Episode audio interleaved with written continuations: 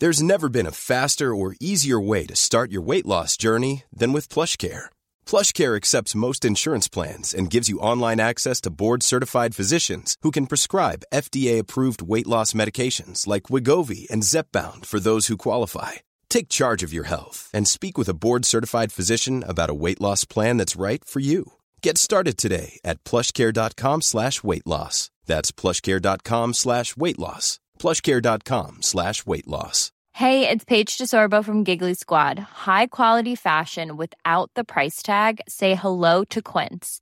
I'm snagging high-end essentials like cozy cashmere sweaters, sleek leather jackets, fine jewelry, and so much more. With Quince being 50 to 80% less than similar brands. And they partner with factories that prioritize safe, ethical, and responsible manufacturing. I love that. Luxury quality within reach. Go to quince.com slash style to get free shipping and 365 day returns on your next order. Quince.com slash style. Millions of people have lost weight with personalized plans from Noom, like Evan, who can't stand salads and still lost 50 pounds. Salads, generally, for most people, are the easy button, right? For me, that wasn't an option. I never really was a salad guy. That's just not who I am. But Noom worked for me. Get your personalized plan today at Noom.com. Real Noom user compensated to provide their story. In four weeks, the typical Noom user can expect to lose one to two pounds per week. Individual results may vary.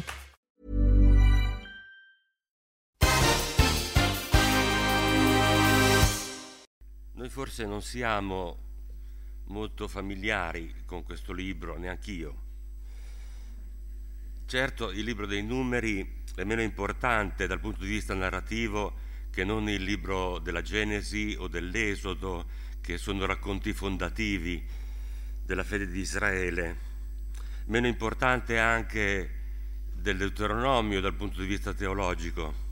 Però io penso che anche i numeri presentano una coerenza teologica e una loro logica narrativa che eh, cercherò di, di presentare brevemente con qualche indicazione.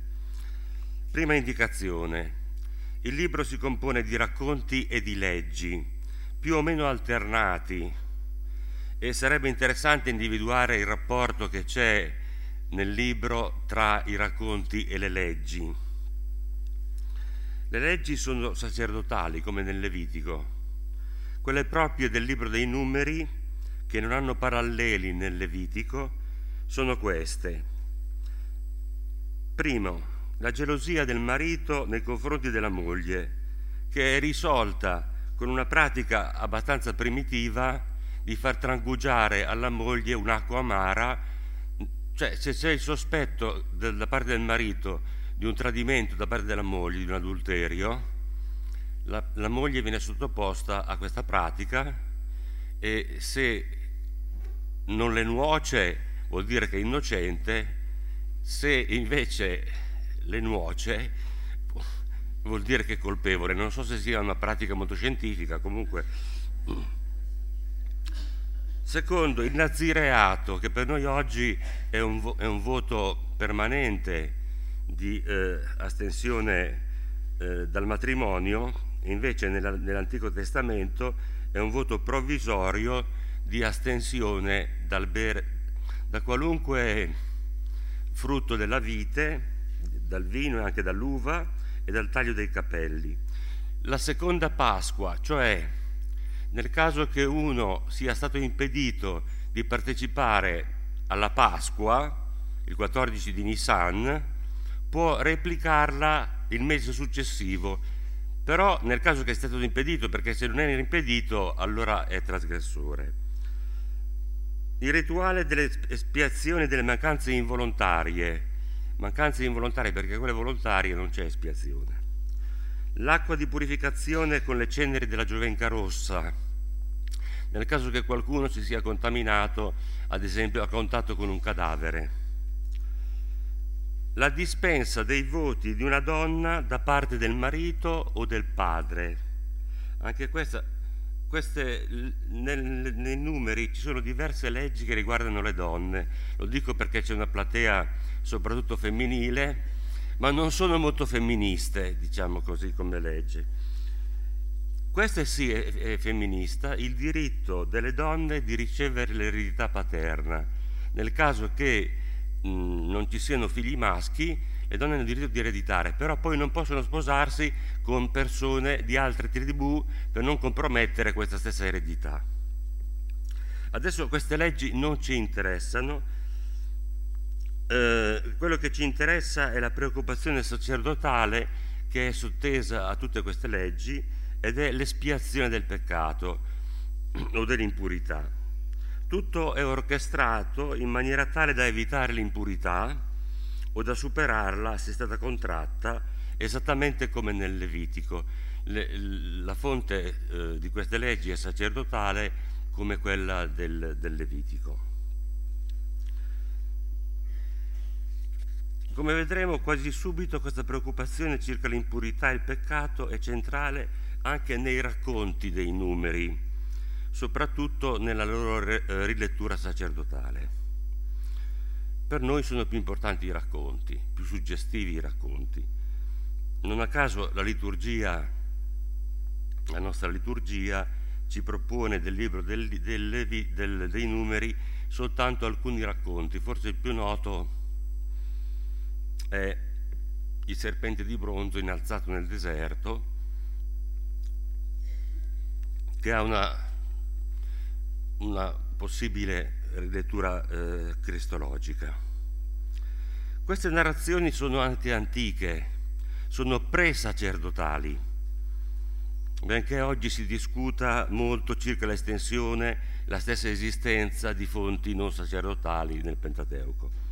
Per brevità dirò che si possono ancora individuare degli antichi racconti che chiamo yavisti in generale, yavisti, come quelli per esempio del ciclo di Balaam. Tuttavia questi racconti sono stati riletti dalla scuola sacerdotale, quindi non è raro che nello stesso racconto ci siano state diffuse insieme una fonte antica, yavista, e una fonte sacerdotale, come ad esempio nel caso della rivolta di Datan e Abiram contro Mosè, che è yavista, e eh, di Core la rivolta di Core contro Aronne, che è sacerdotale, ma nel racconto attuale sono fusi insieme. Comunque, in sostanza, bisogna tenere presente che la redazione finale del libro è sacerdotale, quindi riflette eh, una teologia sacerdotale. Seconda indicazione. Il libro dei numeri presenta una struttura cronologica e geografica. Comincia nel deserto del Sinai il primo giorno del secondo mese del secondo anno dell'uscita dall'Egitto, numeri 1-1. Poi in numeri 10-11 il popolo parte dal Sinai il 20 dello stesso mese. Vuol dire che i capitoli da 1 a 9 si situano tutti sul Sinai tra il primo e il ventesimo giorno del secondo mese del secondo anno. Alla fine del libro però, in numeri 36 e 13, veniamo a sapere che ci troviamo ormai già definitivamente nelle steppe di Moab, di fronte al Giordano, quindi eh, al termine del, dell'itinerario nel deserto.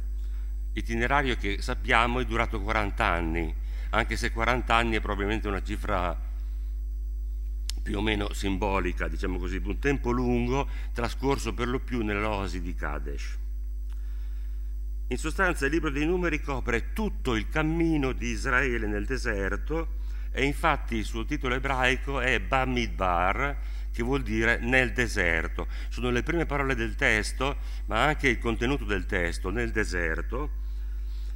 In questo cammino il momento più importante dal punto di vista cronologico è il censimento, perché ce ne sono due, uno al capitolo primo e un altro al capitolo 26. Dal censimento che registra i numeri di tutti gli israeliti dai vent'anni in su, deriva proprio il titolo greco e latino e nostro di numeri, sono i numeri del censimento. Però voi capite che non si fa due volte il censimento della stessa popolazione.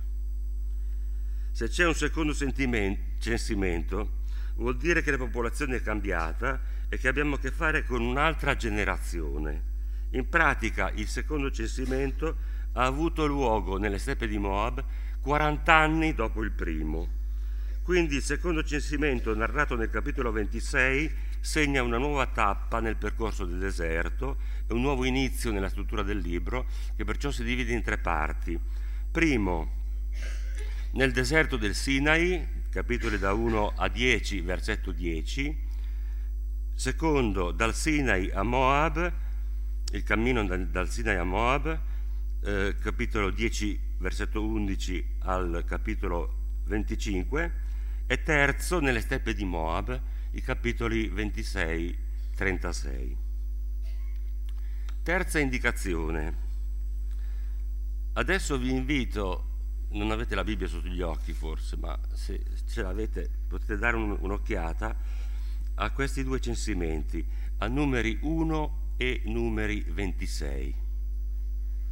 Nei due elenchi, tribù per tribù, voi vedete che i nomi non corrispondono e neanche i numeri, tantomeno.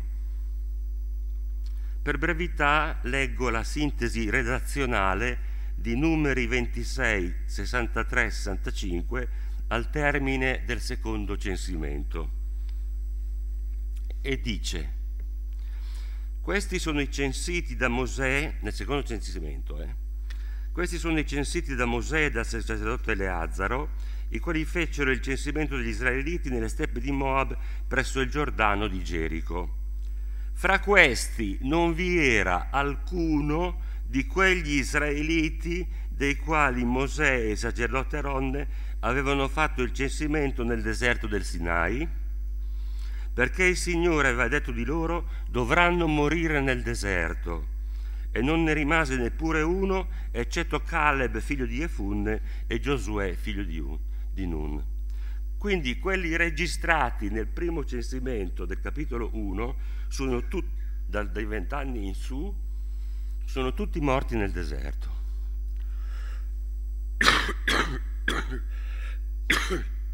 Solo i loro discendenti, dai vent'anni in giù, quindi i bambini, gli adolescenti, quelli nati dopo, quelli nati nel deserto, sono potuti entrare nella terra di Canaan.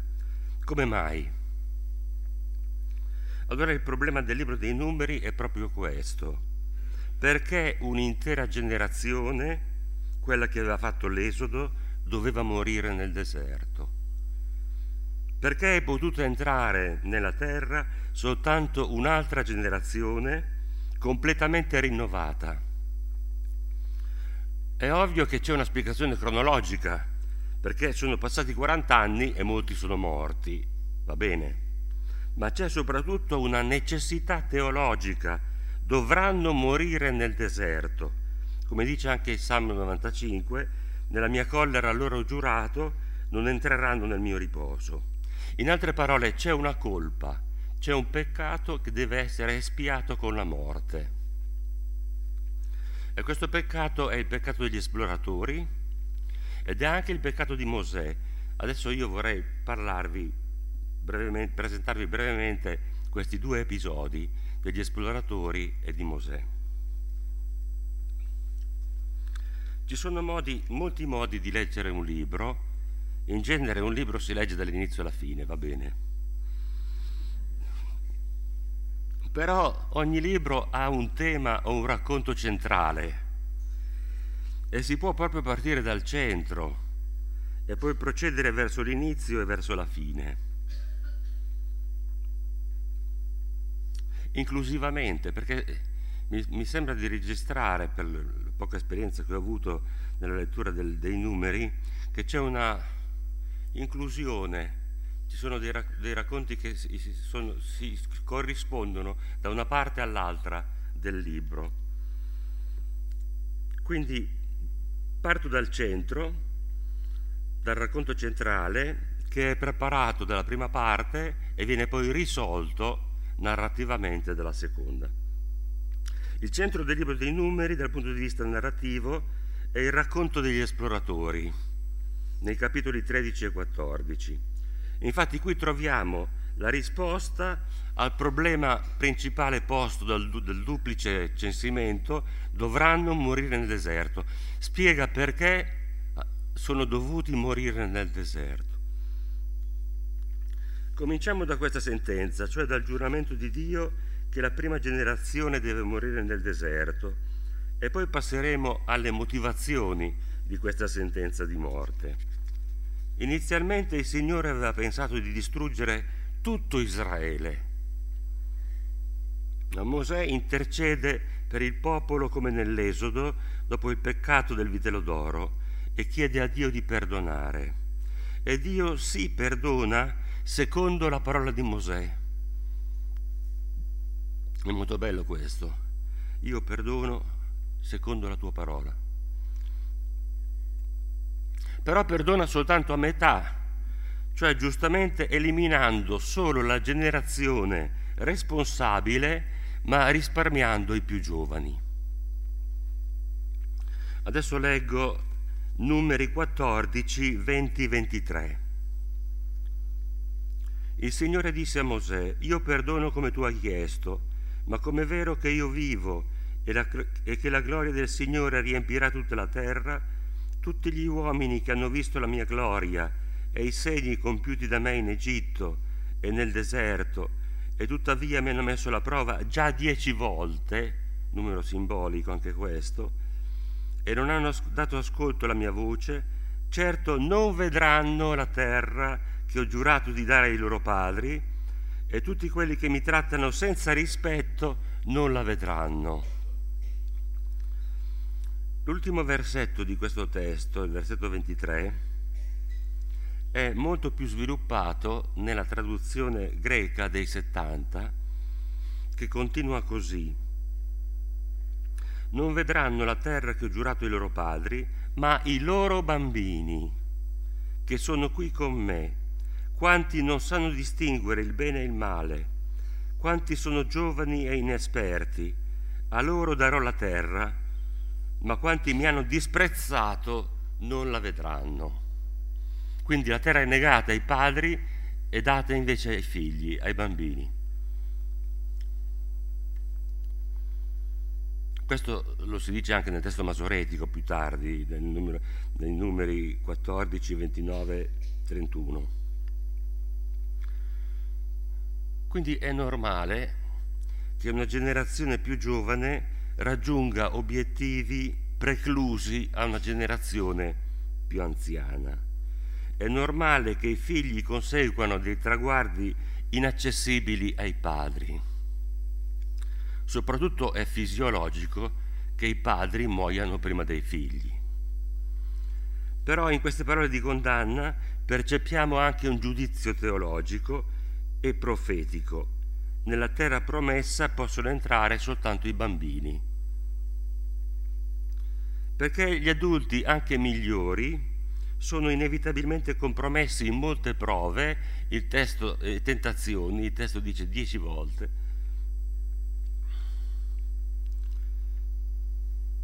E soprattutto perché i giovani, i bambini, sotto i vent'anni, sono più inesperti, più disarmati.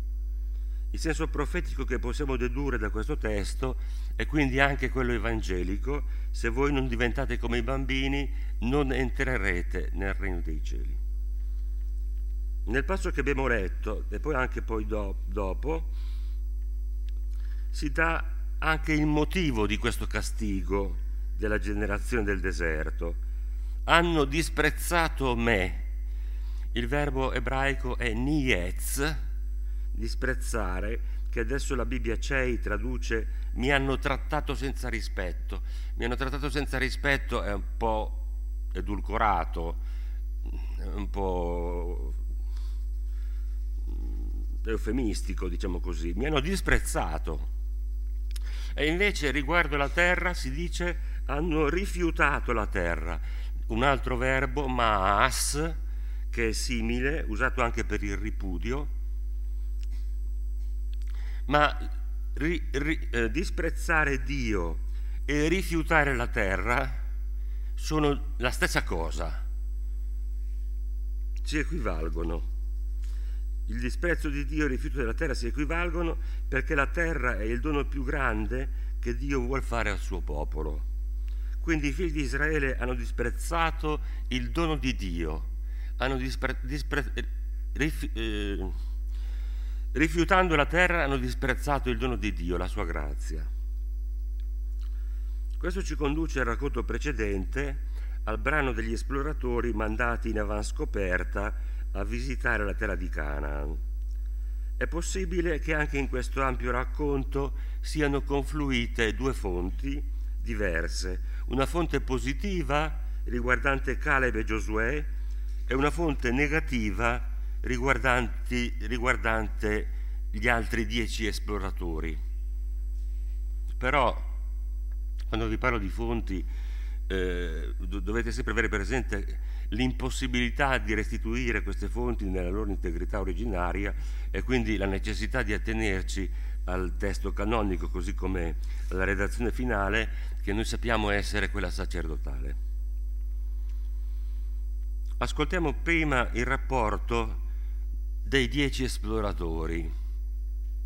Questo si legge nei numeri 13, versetto 27, 31, 32.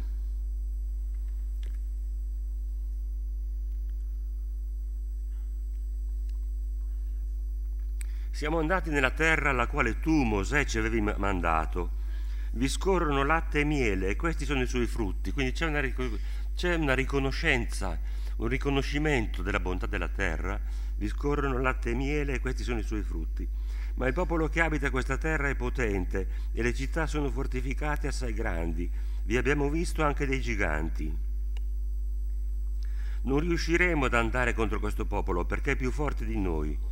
Così diffusero tra Israele il discredito della terra che avevano esplorato, dicendo la terra che abbiamo attraversato per esplorarla è una terra che divora i suoi abitanti.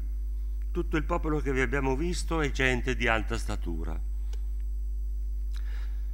Quindi questi gettarono il discredito sulla terra, la screditarono, la diffamarono. L'ebraico usa il termine dibba, cioè una, una, una parola cattiva, sparlarono della terra.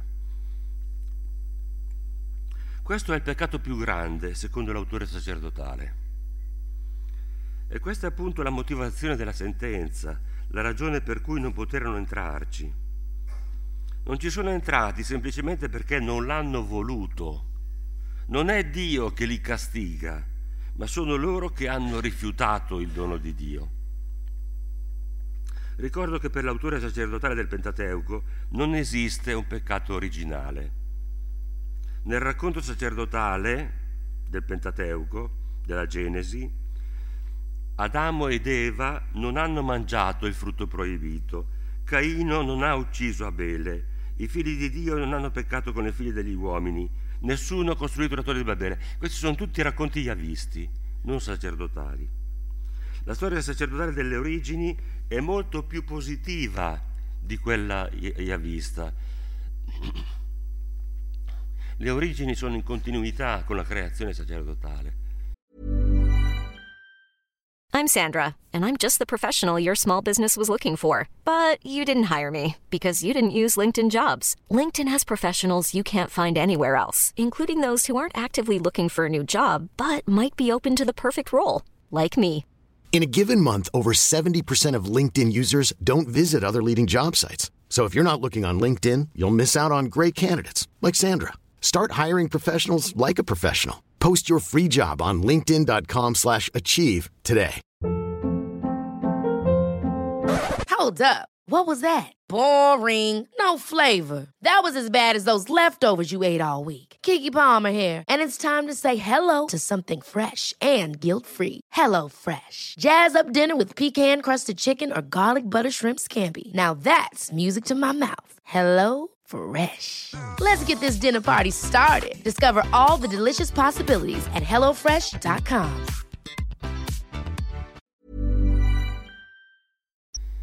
Più che in discontinuità con questa.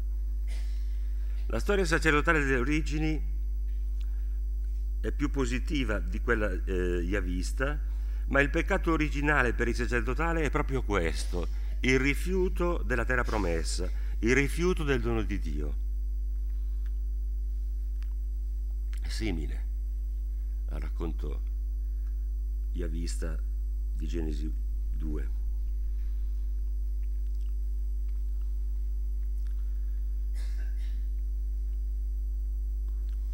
Notiamo tra parentesi che l'autore sacerdotale scrive in un periodo, durante l'esilio, in cui Israele ha già perduto la terra e spera di ritrovarla.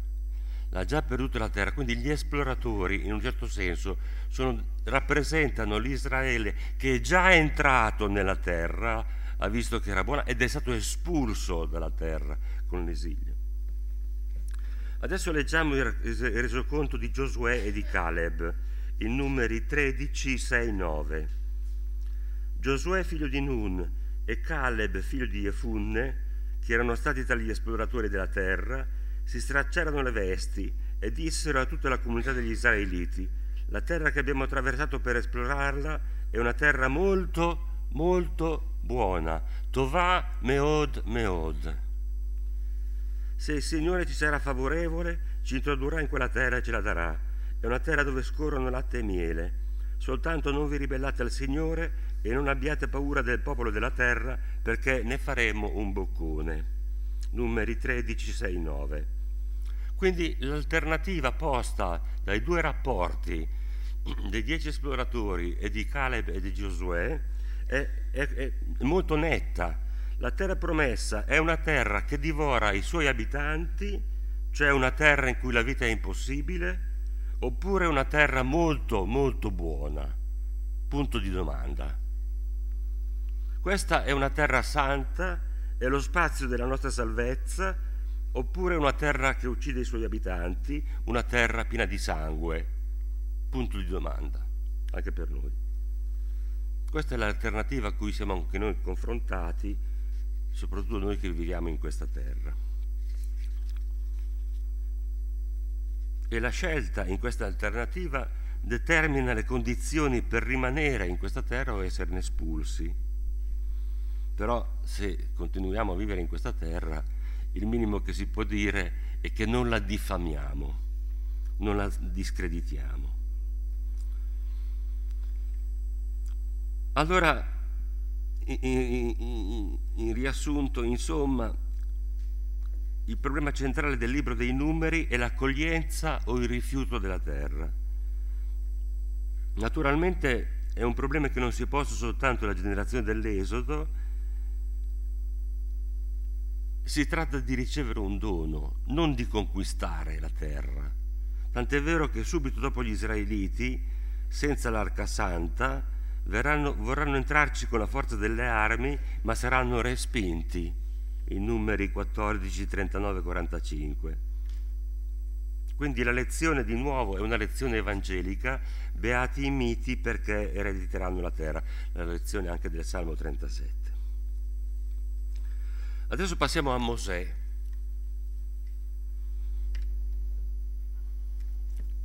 Perché che la generazione del deserto abbia peccato è chiaro, ma come la mettiamo con Mosè? Mosè viene chiamato in numeri 12.3 l'uomo più mite che c'è sulla faccia della terra. Eppure neanche lui è entrato nella terra promessa. In fondo nella generazione dell'Esodo ci sono state delle eccezioni, Giosuè e Caleb sono entrati, perché Mosè no? Perché Miriam e Aronne no?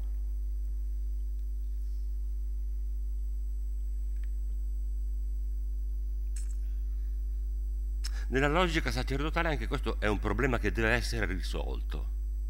Si deve spiegare perché Mosè non è entrato nella terra. E la soluzione è molto diversa da quella del Deuteronomio. In Deuteronomio 3:26 Mosè dice che il Signore si adirò contro di me per causa vostra, cioè si dice che Mosè deve scontare una colpa non sua, deve scontare la colpa degli altri israeliti, di tutto Israele. Per il sacerdotale invece, per giustizia, se Mosè non è entrato nella terra vuol dire che c'è stato un peccato suo, una colpa sua, così come c'è una colpa di Miriam e una colpa di Aronne. Nel capitolo 12 appena prima degli esploratori, Miriam e Aaronne parlano male di Mosè, lo diffamano, diffamano Mosè, accusandolo di aver sposato una donna etiope.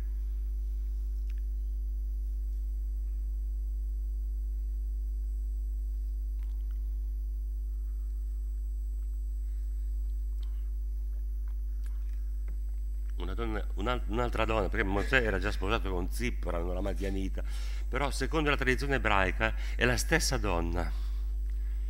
La Cushita e la Madianita sono la stessa donna, cioè Zippora, la moglie di Mosè, che Mosè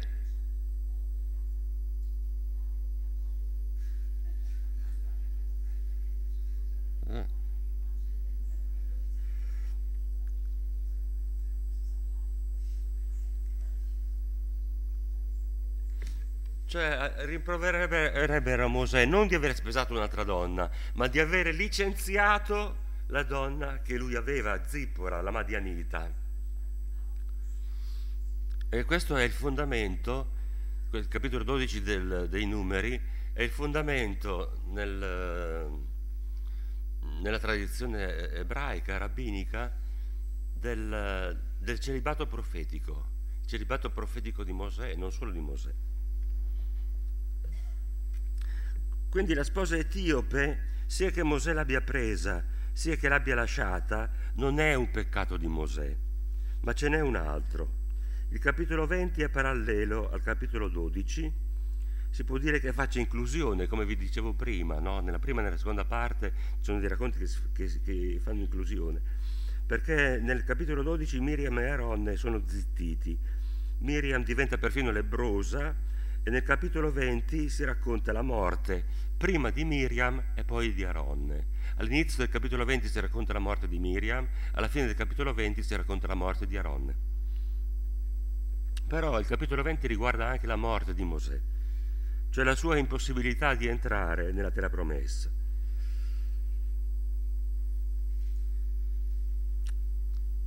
Vi leggo anche questo testo, che probabilmente conoscete, eh, il popolo si lamenta per la mancanza d'acqua, come sempre nel deserto, si lamenta per la mancanza d'acqua, però poi il seguito è piuttosto enigmatico. Il Signore parlò a Mosè, questo è Esodo 20, no, scusate, numeri 20, 7, 13.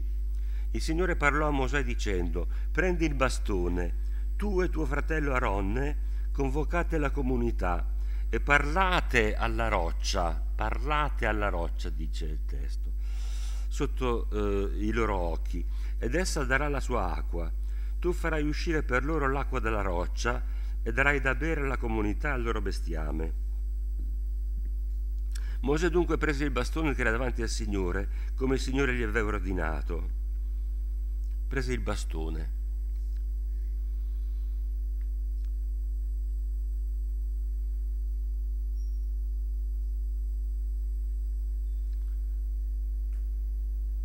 Mosè e Aaron radunarono l'assemblea davanti alla roccia e disse loro, radunarono l'assemblea e disse loro, ma non c'è soggetto, noi non sappiamo se è Mosè o se è Aronne che parla. Disse loro, ascoltate o ribelli, vi faremo forse uscire acqua da questa roccia? Mosè alzò la mano percosse la roccia con il bastone due volte e ne uscì acqua in abbondanza. Ne bevvero la comunità e il bestiame. Ma il Signore disse a Mosè ad Aronne, poiché non avete creduto in me, in modo che manifestassi la mia santità agli occhi degli israeliti, voi non introdurrete questa assemblea nella terra che io le do. Queste sono le acque di Meriba, dove gli israeliti litigarono con il Signore e dove egli si dimostrò santo in mezzo a loro. Quindi la condanna di Mosè e Aronne è chiarissima, non introdurrete questa comunità nella terra promessa. Però il loro peccato o il peccato di Mosè è molto più misterioso. Si possono fare quattro ipotesi, almeno, diciamo così. Prima, Mosè doveva parlare alla roccia, non colpirla col bastone. Ma allora perché Dio gli ha ordinato di prendere il bastone? Un po' incoerente questo. Tanto più che già una volta in Esodo 17 Mosè aveva precisamente colpito la roccia con il bastone e aveva fatto uscire l'acqua dalla roccia colpendola con il bastone. B. Mosè doveva colpire la roccia una volta sola, non due volte. Rashi commenta che l'ha fatto perché è un po' ingenuo questo, ma insomma eh, Rashi, io cito spesso Rashi che è un, grande commentatore medievale, ebreo medievale, e lui dice che mm, l'ha fatto perché la prima volta erano uscite solo poche gocce e allora ha dovuto insistere, insomma, no?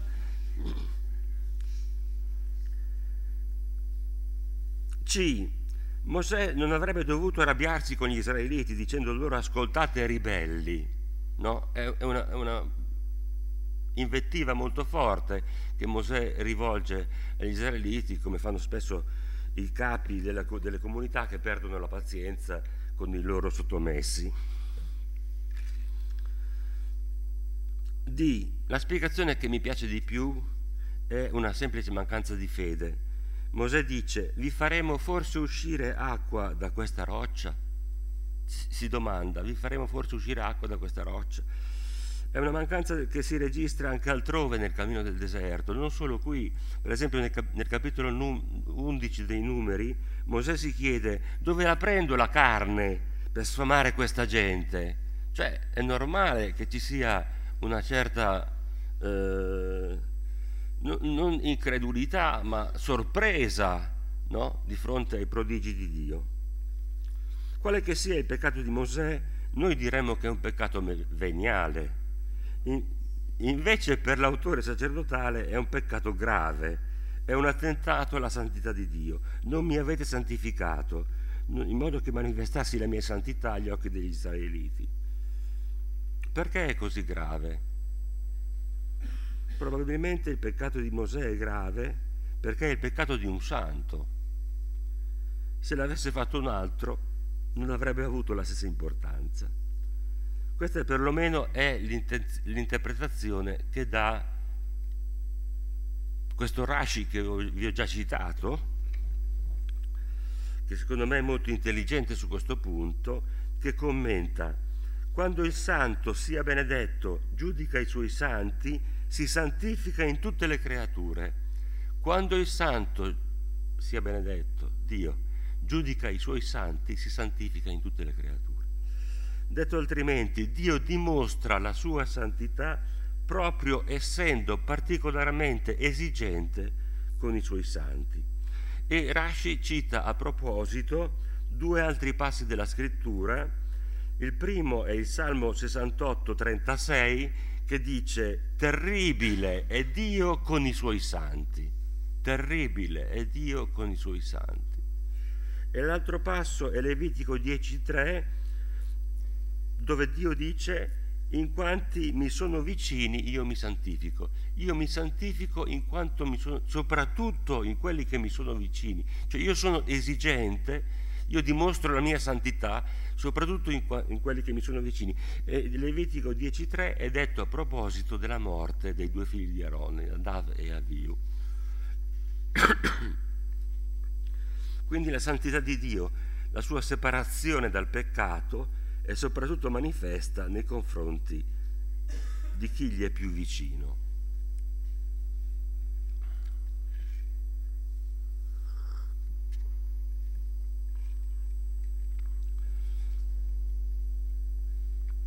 Però adesso concludo con una nota più positiva, non soltanto il peccato e la maledizione, non entrare nella terra, ma anche la, la benedizione.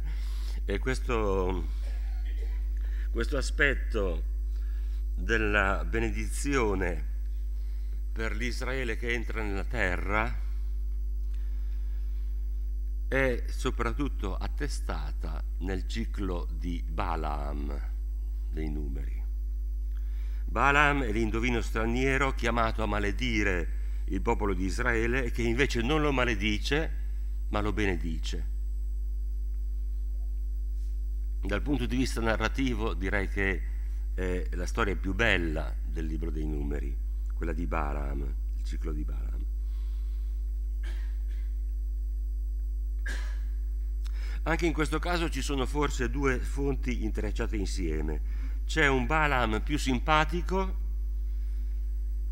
che dice solo quello che Dio gli ispira, che sa che può dire soltanto quello che Dio gli ispira, e c'è un Balaam più antipatico che vorrebbe maledire, ma cui Dio impedisce di farlo. C'è un Balaam docile che rifiuta i soldi del re di Moab e c'è un Balaam testone più ostinato della sua asina. In ogni caso Balaam parla molto e benedice sempre Israele. La benedizione di Balaam, gli oracoli dell'uomo, dell'uomo dall'occhio penetrante, sono certamente antichi, sono presacerdotali, sono yavisti, secondo la mia definizione. Noi oggi possediamo anche una testazione extrabiblica di questa antichità. Un oracolo di Balaam, figlio di Beor, è stato scoperto perfino in un'iscrizione ad Er Allah in Giordania, che viene datata all'VIII secolo. Quindi non necessariamente al tempo del deserto, ma comunque all'VIII secolo, cioè all'inizio della monarchia israelitica si possono situare questi oracoli di Balaam, che tra l'altro fanno riferimento anche al, uh, ai primi tempi della monarchia, al, al sorgere di un, di un, astro in Israele che noi interpretiamo in senso messianico. Adesso non leggiamo questi oracoli, ormai siamo verso la fine del, del tempo accordato, eh, questi oracoli sono oltretutto esegeticamente molto difficili. Voglio solo osservare una cosa che di solito non è abbastanza sottolineata, e cioè che la benedizione di Balaam è per Israele, ma non solo per Israele. Infatti in numeri 24, 9 si legge, cioè Balaam dice chi ti benedice sia benedetto, chi ti maledice sia maledetto. Chi ti benedice sia benedetto. Quindi la benedizione non è solo per Israele, ma anche per quelli che benedicono Israele, che non sono Israele, ma che benedicono Israele. E questa è più né, eh, né più né meno che una replica della benedizione abramica in Genesi 12.3 Genesi 12.3 Dio dice ad Abramo, benedirò coloro che ti benediranno e maledirò coloro che ti malediranno, perché in te saranno benedette tutte le famiglie della terra. In Abramo e quindi in Israele, nell'Israele di Dio, sono benedetti tutti gli uomini. Questo è così vero che alcuni biblisti formulano un'ipotesi che per me è molto suggestiva, e considerano queste due benedizioni di Abramo e di Balaam come inclusive, come l'inizio e la conclusione del Tetrateuco, cioè dei quattro libri di Genesi, Esodo, Levitico e Numeri, prima che vi fosse aggiunto anche il Deuteronomio. Anche ieri si parlava di archi narrativi, un arco narrativo del Pentateuco, del Tetrateuco meglio, sarebbe da Genesi fino a eh, a numeri dalla benedizione di Abramo alla benedizione di Balaam. Però se questo è vero, il povero Balaam, questo profeta straniero, notate che è un profeta straniero benedire Israele, dovrebbe essere il primo beneficiario della sua benedizione, perché chi ti benedice sarà benedetto. Invece l'autore sacerdotale è molto cattivo con Balaam, bisogna riconoscere. Lo accusa di aver incitato Israele all'idolatria, numeri 31-16, e per questo sarebbe stato ucciso di spada dagli stessi israeliti, numeri 31-8. Se andate a verificare, numeri 31, 8, 16, si parla di questa fine ingrata del profeta Balaam che ha benedetto Israele. In altre parole, l'autore sacerdotale minimizza la portata universalistica della benedizione di, di, di Balaam.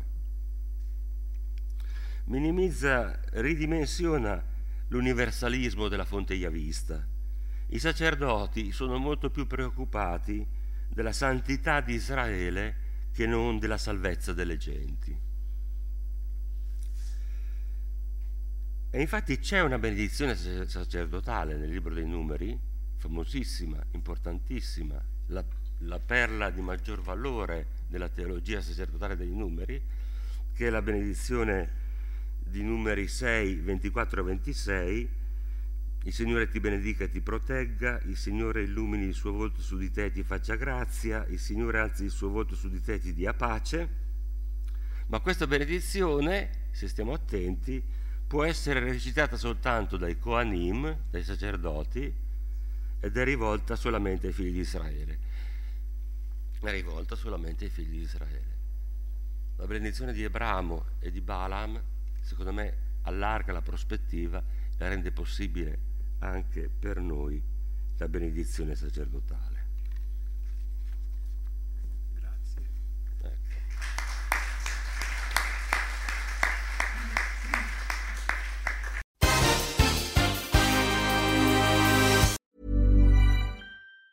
Hey, it's Danny Pellegrino from Everything Iconic. Ready to upgrade your style game without blowing your budget? Check out Quince. They've got all the good stuff shirts and polos, activewear, and fine leather goods, all at 50 to 80% less than other high end brands. And the best part? They're all about safe, ethical, and responsible manufacturing. Get that luxury vibe without the luxury price tag. Hit up quince.com slash upgrade for free shipping and 365 day returns on your next order. That's quince.com slash upgrade. Ever catch yourself eating the same flavorless dinner three days in a row? Dreaming of something better? Well, HelloFresh is your guilt free dream come true, baby. It's me, Gigi Palmer. Let's wake up those taste buds with hot, juicy pecan crusted chicken or garlic butter shrimp scampi. Mm. Hello Fresh. Stop dreaming of all the delicious possibilities and dig in at HelloFresh.com. Let's get this dinner party started. Why don't more infant formula companies use organic, grass fed whole milk instead of skim? Why don't more infant formula companies use the latest breast milk science? Why don't more infant formula companies run their own clinical trials? Why don't more infant formula companies use more of the proteins found in breast milk? Why don't more infant formula companies have their own factories instead of outsourcing their manufacturing? We wondered the same thing. So we made ByHeart, a better formula for formula. Learn more at byheart.com.